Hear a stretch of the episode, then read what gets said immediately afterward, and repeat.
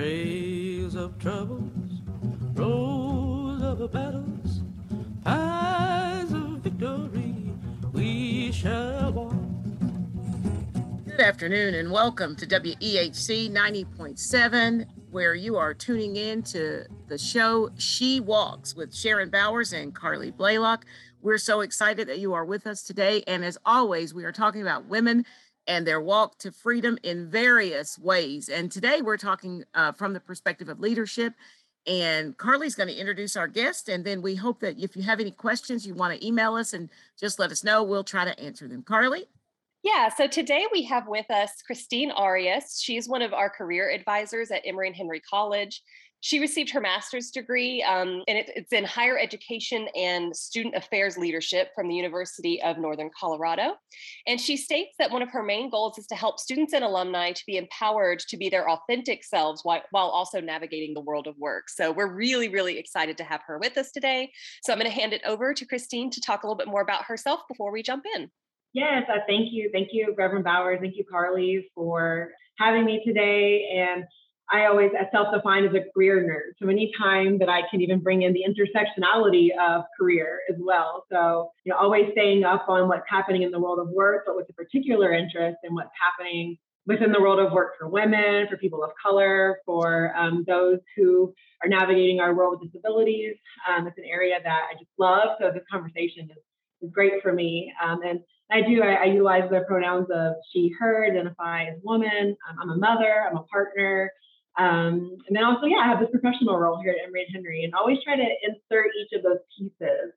Um, I think a lot of times our students have said, we always hear about the success stories. We always hear about the great, cool things people have done, but we don't always know all the things kind of behind the scenes. We don't always know the story of how people got to a certain point and, and the challenges, the struggles, the, the breakthroughs, right? The positive things that have happened kind of go right to the end game. And I love helping students and can be normalizing for students that, that there are going to be challenges and there are going to be things that we face and how can we go into our professional selves feeling empowered and feeling like we have options and choices and, and, a voice. One thing that you always make time to do, which I think is so incredible, is talk about all of those pieces, right? You're you always approach everything from a very holistic view of like, yes, we're here to do a job and that's fine. But also here's all these other things that are part of who I am, right? And I think when we think about you know, when we ask people to talk about themselves, so often the first thing people talk about is their career. What do they do? Right. And, mm-hmm. um, you know, sometimes those other pieces can kind of get missing. And I think, especially as women, when we show up in the workplace, we're very much expected to sort of not talk about, you know, our children and our partners and everything else we have going on behind the scenes, right? Quote unquote and expected to just be the model employee. And I think I always like that you always give space for that. Yeah, thank you. And I think I just had an experience today where I have a, a four year old full of life, um, full of energy, and we had a rough night last night with that energy. And I did my best to not bring that into work today, you know, to leave it in the car and realize I couldn't. And all it took was somebody asking me, Oh, how was your weekend? How are you? And the tears came. And then after that came the embarrassment and the shame for crying at work. And is that what a professional is supposed to do? And then I went for a walk around campus and realized, yes, that is exactly the type of professional world, the type of work culture that I want, is that we can bring ourselves in. When people are asking us how we are, we can give them our authentic selves and feel empowered to do that and hopefully create a work environment where that truly is welcome for everyone and okay for everyone. Yeah, absolutely. And um, one thing in the research that you provided us pre us recording talked a lot about emotions for women, right? And the way that emotional emotions presented from a woman are seen, right? So one of the things was like anger. If if someone is angry in the workplace and they are a man or male identified, that anger is usually seen as justified and it's usually seen as coming from a place of passion like you know he just cares so much about what he's doing right Women, on the other hand, their anger is usually seen as over emotional. They're not able to control their emotions, sometimes even a place of pettiness. And if you're a woman of color, and I'd love for Sharon to share her perspective, but you know, a black woman is seeing, I mean, that's a whole other level there of, you know, showing anger in a workplace, right? But that could go for a myriad of emotions, right? Um, sadness or grief or anything like that. It's like all of that just is seen so different when it comes from a woman or a woman identified person. Yeah, yeah, and I think you bring up a, a huge point, and I think there's you know, even been research, as you mentioned, that has focused on on the response of, of a similar reaction, you know, a similar time to step in as a leader and, and maybe you know, have some orders for your staff, and the lot the way those orders are taken also by the receiver are very different based on if it is a, a woman or a man, and as you said, if it is a woman of color, I think that deepens it even further. But you're right that it seems to be that that style of leadership is seen as irrational when it's women and it's seen as actual style of leadership when it's men right? Is that kind of strict and you know together and it's really taken the opposite of actually a woman has kind of lost her shit versus versus just oh this is just a form of, of, of leadership and speaking up in the times that are needed. I guess one of the things for me, you know, when we talk about women in the workplace, and and and I appreciate your expertise, and I'm just reminded about you know, this is kind of foreign to quote unquote a lot of people because women, you know, back in the separate sphere, back a long time ago, women weren't even ever expected to be in the workplace. And so the mm-hmm. definition and, you know, how it's set up is so male oriented and male defined that just trying to find your place as a woman or female identified is extremely difficult. I can remember being in corporate America and I don't know Christine, if, if you talk about this in your workshops, but I can remember having to wear a suit. You know, mm-hmm. I couldn't wear my dresses or I couldn't wear color. I had to wear a suit. I mean, that was the expectation that if I was going to be in the corporate room and if I were going to be in there with those men, I had to look as best like them as I possibly could. And so it took away all of my flair and all of my creativity and even down to what size earrings I was supposed to wear, you know, and all of that was just because you know, the men were defining the corporate culture. And what are we teaching or saying to our graduates now who are coming out? Is that still the case? I think in many ways it still is the case. And if we're not being intentional about the conversation around quote unquote professionalism and who defined what that means, we are missing a huge opportunity to create allies, active allies, both, you know, across genders and in many different places, because I think there are a lot of folks who just aren't seeing that or thinking that, and professionalism means a suit, and we shouldn't really ever question that. And I often talk with students that even across different career sectors, professionalism is defined differently. Our, our students who are going out into, let's say, you know, environmental conservation, professionalism doesn't mean a suit, right? that is also another male-dominated area, but that's where you put on the boots and you put on the waders. Our astronauts, in fact, there was an all-female crew that was set to go into outer space when they realized they didn't have the right size suits available for women because the average space suit, space walking um, size was based off of the average male. So that was size large. And then this fully staffed um, female crew realized they didn't have the basic safety precautions just based on the size um, of the of the clothing. Something else I, I talk with students is that we'll see masculine job descriptions, right? So words that are leaning more towards the male gender. So things like individualized, competitive, expert, objective, principles. Those are all actually classified as kind of falling into the a male perspective coming from a male voice. So all the all the way from the job description, which then people decide whether or not they feel like that's somewhere they're qualified to be or want to be. So then we'll have less female applicants just based off of wording in a job description, all the way to what it is you're expected to wear every day at work when you walk into an office.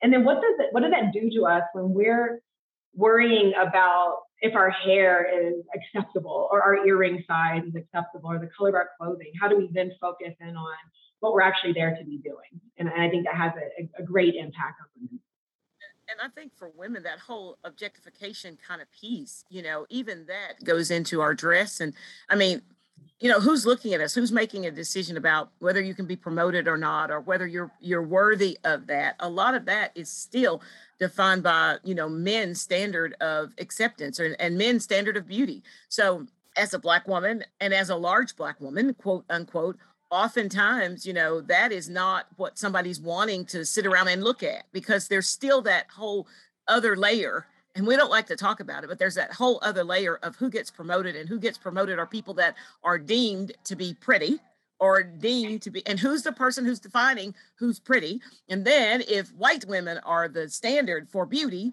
there it just goes on and on and on and on. And i'm going to get off my soapbox but but i think that women in the workplace have to think about all of those things rather than just what do i bring to the table? What are my expertise? What's my knowledge my skill and ability?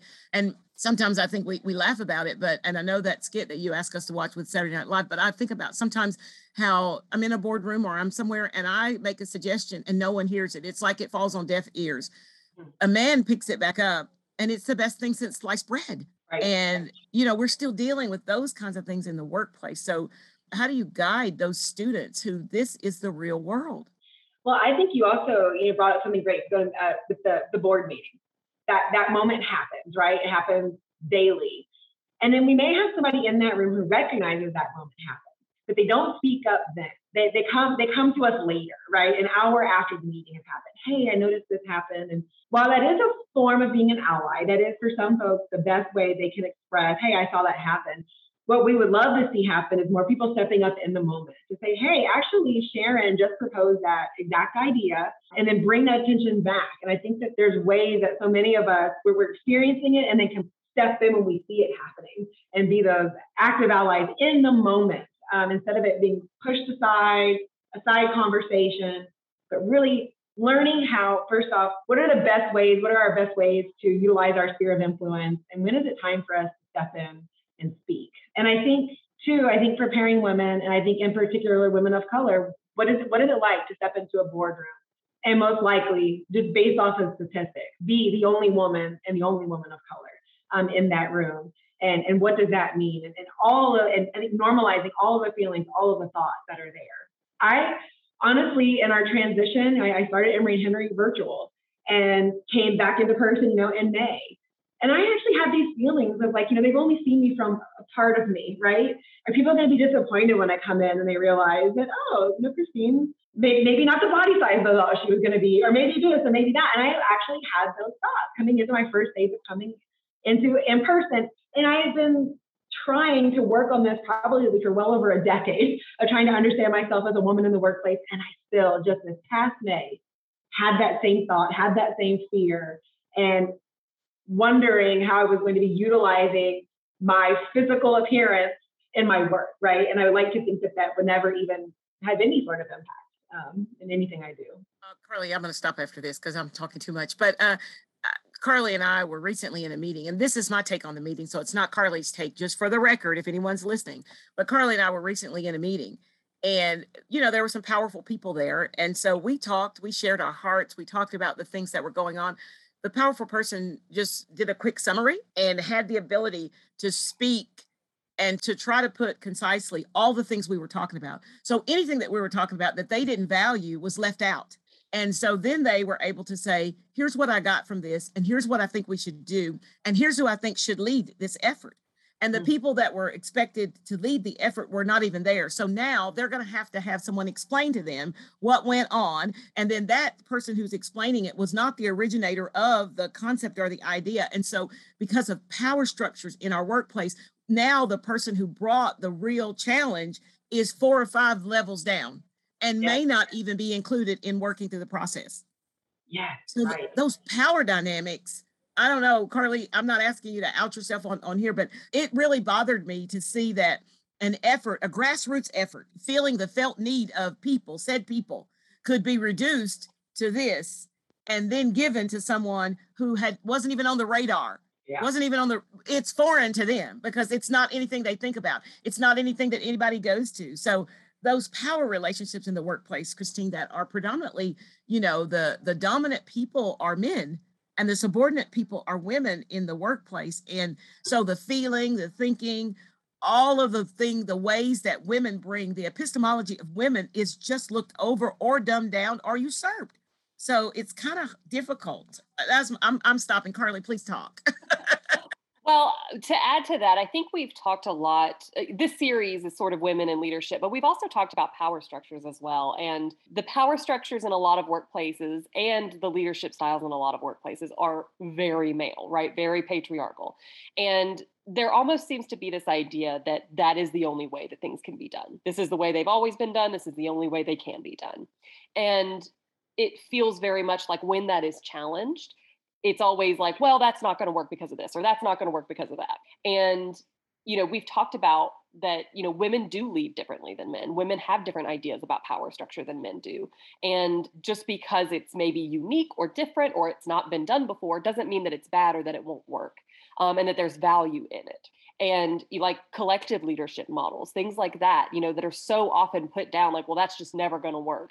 Well why? Have we tried? Have we given it a real go you know? And that just continues to be brushed aside as though it will never work. And it, it just feels very disheartening sometimes because it feels like here we are trying to build something that suits everyone and is better and it just kind of gets swept aside. Right it's hard to even have a chance to to give it a try right for there even to be the opportunity. I think i think we even see that manifest in our family medical leave you know so our fmla when a woman has a baby our federal government secures 12 weeks of unpaid leave Okay, and at the same time, research is showing that men in particular refuse to take family leave if it's not paid. Mm-hmm. As women, it is not an option. So I think as long as we have men who just won't even consider taking family leave, you know, especially if it's unpaid and especially to care for a child or for an aging parent, how are the people who are in those still in those decision making spots so they, they don't even want to consider giving you 12 weeks of paid leave and that is actually very unique to the United States as well. Um, you know, we have a lot of other countries who will give even close to a year. Sweden gives 70 weeks, five times longer than the United States to both both parents um, to take that time away. And I think that that helps in so many ways to create just an equal playing field. Because when you, for me, when I when I stepped away from my maternity leave, you're you're gone for a bit and, and maybe even a little bit forgotten. And then all of a sudden you come back one day, leaving your child for the first time. Um, like for me, I was pumping while I was at work, sitting in the corner of my office, missing meetings, meetings that were scheduled during the known times I needed to pump.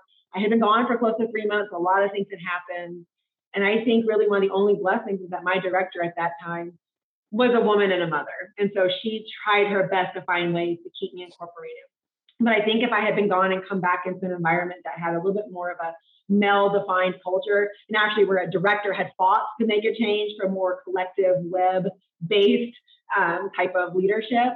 I think that that transition, that honestly was hard, would have been even harder. I'm not sure how I would have managed and stuck around because there's so many responsibilities during that time. And you come back into the workforce.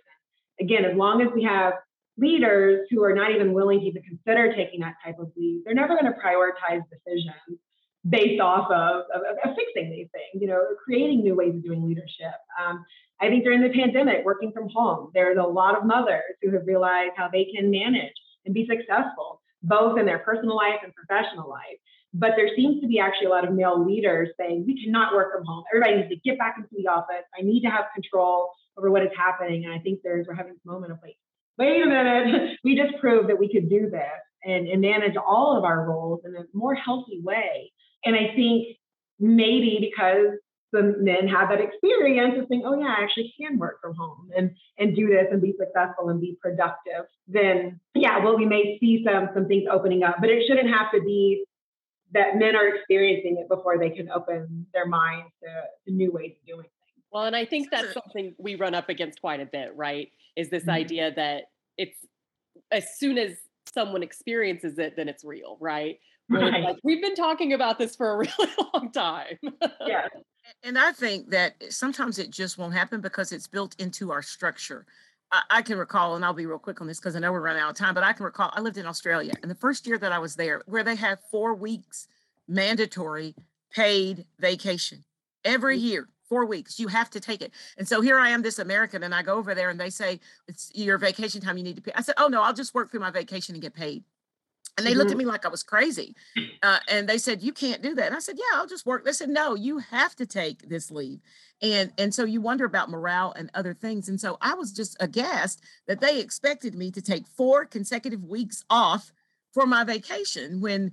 Here they don't even want you to have a vacation. I don't mean here as an Emory, I mean here as in America. You know, right. you're not even wanted they don't want you to take a vacation and most people will try to work over it and and I'm with you Christine from the perspective of uh, of of being able to work from home and that we proved that we could and we didn't skip a beat and as a matter of fact i think we might have been a little bit more productive and and i don't know what if the research will support that or not but then i think again that goes back to and this will sound awful and i'll probably get some hits from this but it goes back to male leadership and thinking that I came, I saw, I conquered. I have to be in charge. I have to know what's going on at all times. Where women, our way is we know that at the same time you're pumping, you're also typing uh, yes. up what comes. You know, I mean, we know that because we've been doing it. That's who we are. That's part of it. And and so we know that we can be at home. And if we have to wash a load of clothes, that washing the load of clothes is not going to detract or take away from what we're doing. But men can't see that because the multitasking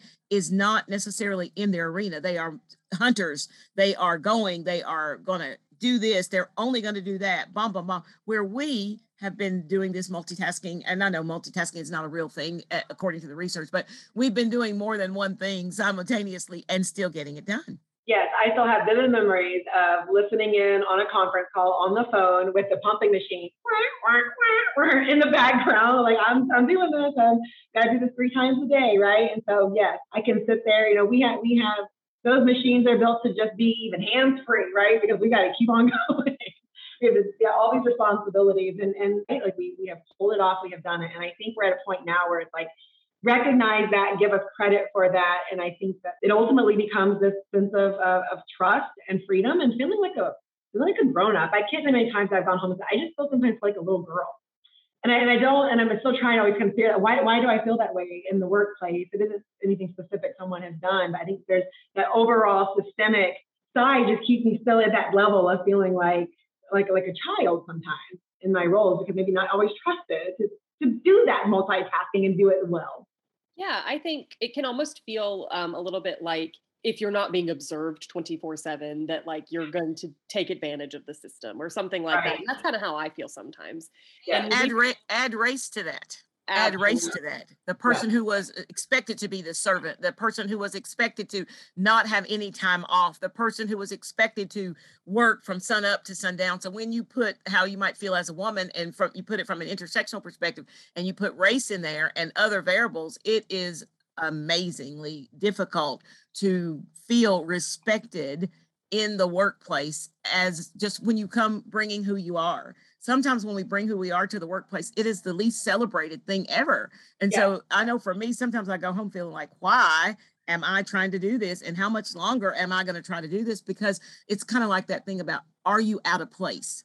Mm. And and for me as a black woman, sometimes white women can get in place in a place that I can't get because of assimilation and and because of similarity and all of those other kinds of things. So sometimes it's just it's crazy. But real quick, uh, Carleigh, you mentioned earlier, and Christine, you were talking about uh, the second shift. Christine, can you kind of uh, uh, just like explain that to us a little bit so that our listeners might know when they hear or see something like uh, the second shift what it really means?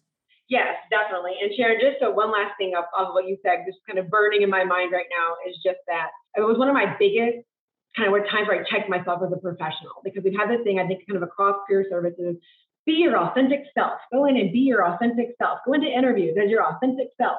And I had to really kind of say, wait, wait a minute, our work culture doesn't really want that or allow for that. And so I, you know, whether whether it is discrimination based off of protective or natural hair for Black women, whether it's our clothing, whether it's our family, all these different roles, that was one area where I say, I'm not going to say that anymore. I'm actually going to instead talk to students about why they may not always be able to be their authentic selves at work and what do you do about that and what is code switching and you know that's such another a deep conversation to get into. I think that's something else too that's even been an area of growth for me in my work. Um, maybe gets back to that original question that Carleigh asked. But yeah, the second shift. I think a big thing that we look at is that 62% of women provide more than 20 hours of care each week compared to 38% of men.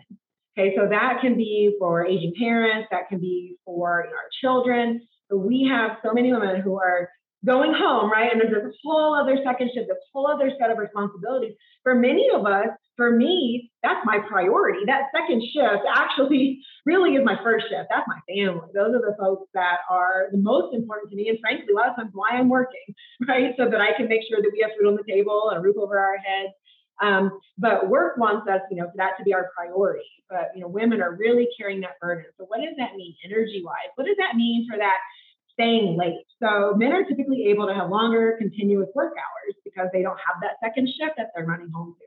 You know, how many of us, when it turns five o'clock, I have to get out of here because I have a child to go pick up or I have responsibilities at home.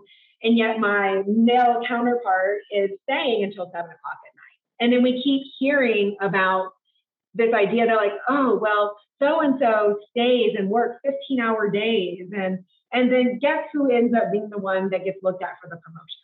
That one that's so quote unquote dedicated. But they don't necessarily know that while I'm picking up my child or while I'm cooking dinner, I'm also processing that meeting that we were just in. I'm processing the event that we want to offer the student. I'm processing the meeting that I just had with a student, right? But I'm also doing other things. it's back, back to that idea of multitasking. But what's seen is a person who's still sitting in their chair while it's dark and still working. And then that's where the male dominated workforce that continues to go on this mentality. And that second shift really, really is there kind of it makes it where we're leaving behind. Yeah, I think that's super powerful. And I think that's something that we all feel, right? Is that like because I have to leave and go take care of X, Y, and Z, I'm not seen as being as dedicated. Um, yeah. I think that's a really powerful, powerful thing. I just I just missed a meeting for something I'm really excited about that's coming hopefully be coming to our campus. But the meeting is scheduled from 4:30 to 5:30. Yeah. Technically, our hours are from nine to five. I understand that we're in higher education and we're going to work later hours. We're going to have different times.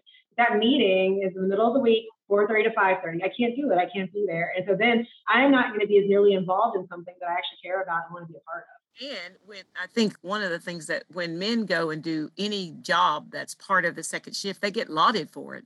I mean, it's like it's a great thing. And even sometimes they are more powerful. And so they, because they're powerful, they can set the times we meet you know so they if they know they have to do something that would be on second shift or something that would be outside like go take care of an aged parent they could just simply say i'm blocking out that time nobody's looking at their schedule to see why that time is blocked out that i'm just unavailable is mostly all they ever have to say and again, Carleigh and I've had we Carleigh and I've been run riding together a long time. But anyway, um, you know, we we have people who have blocks, and you don't ever question that block. You just say, "Oh, that's a block on the calendar.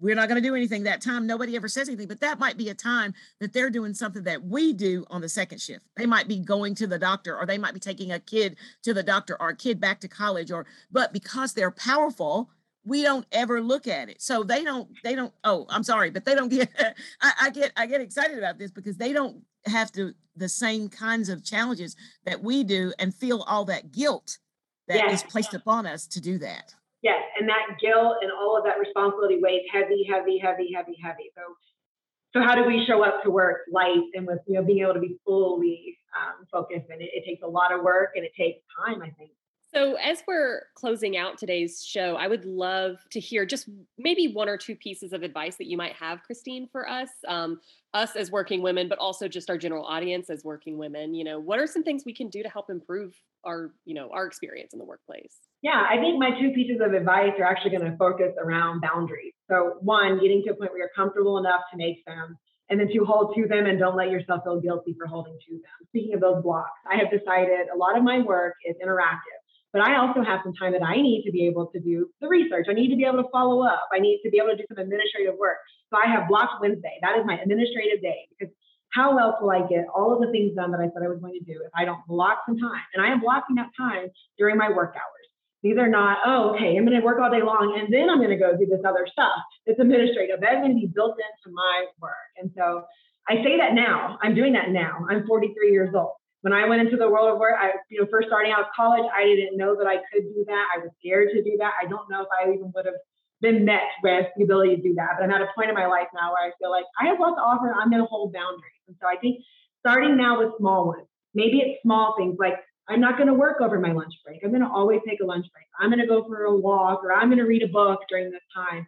Starting there, holding that that bit of time, and then if it's five o'clock, you know, I'm, I'm leaving at five o'clock and really working to hold those time boundaries. And I think we'll find from there we can get more and more comfortable with, with bigger boundaries and supporting other people's boundaries. I think that's just, I think, a great place to start. I think for those of you who are in school now and getting ready to go out into the world of work, starting with defining your values and how you can hold to those. I think that's excellent and definitely a skill that we can all develop and be stronger with. So I appreciate that so much and I appreciate you being with us today. This has been an incredible show um, and we would love to have you back to dive into a few, you know, additional pieces that we weren't able to get to today. But thank you so much, Christine, for being here. And as always, my co-host, um, Reverend Bowers, for being here as well. Um, we will see you all next week as we continue our Women in Leadership series. Thank you all so much. Thank you. Thank you, Sharon. Thank you, Carleigh of victory we shall walk.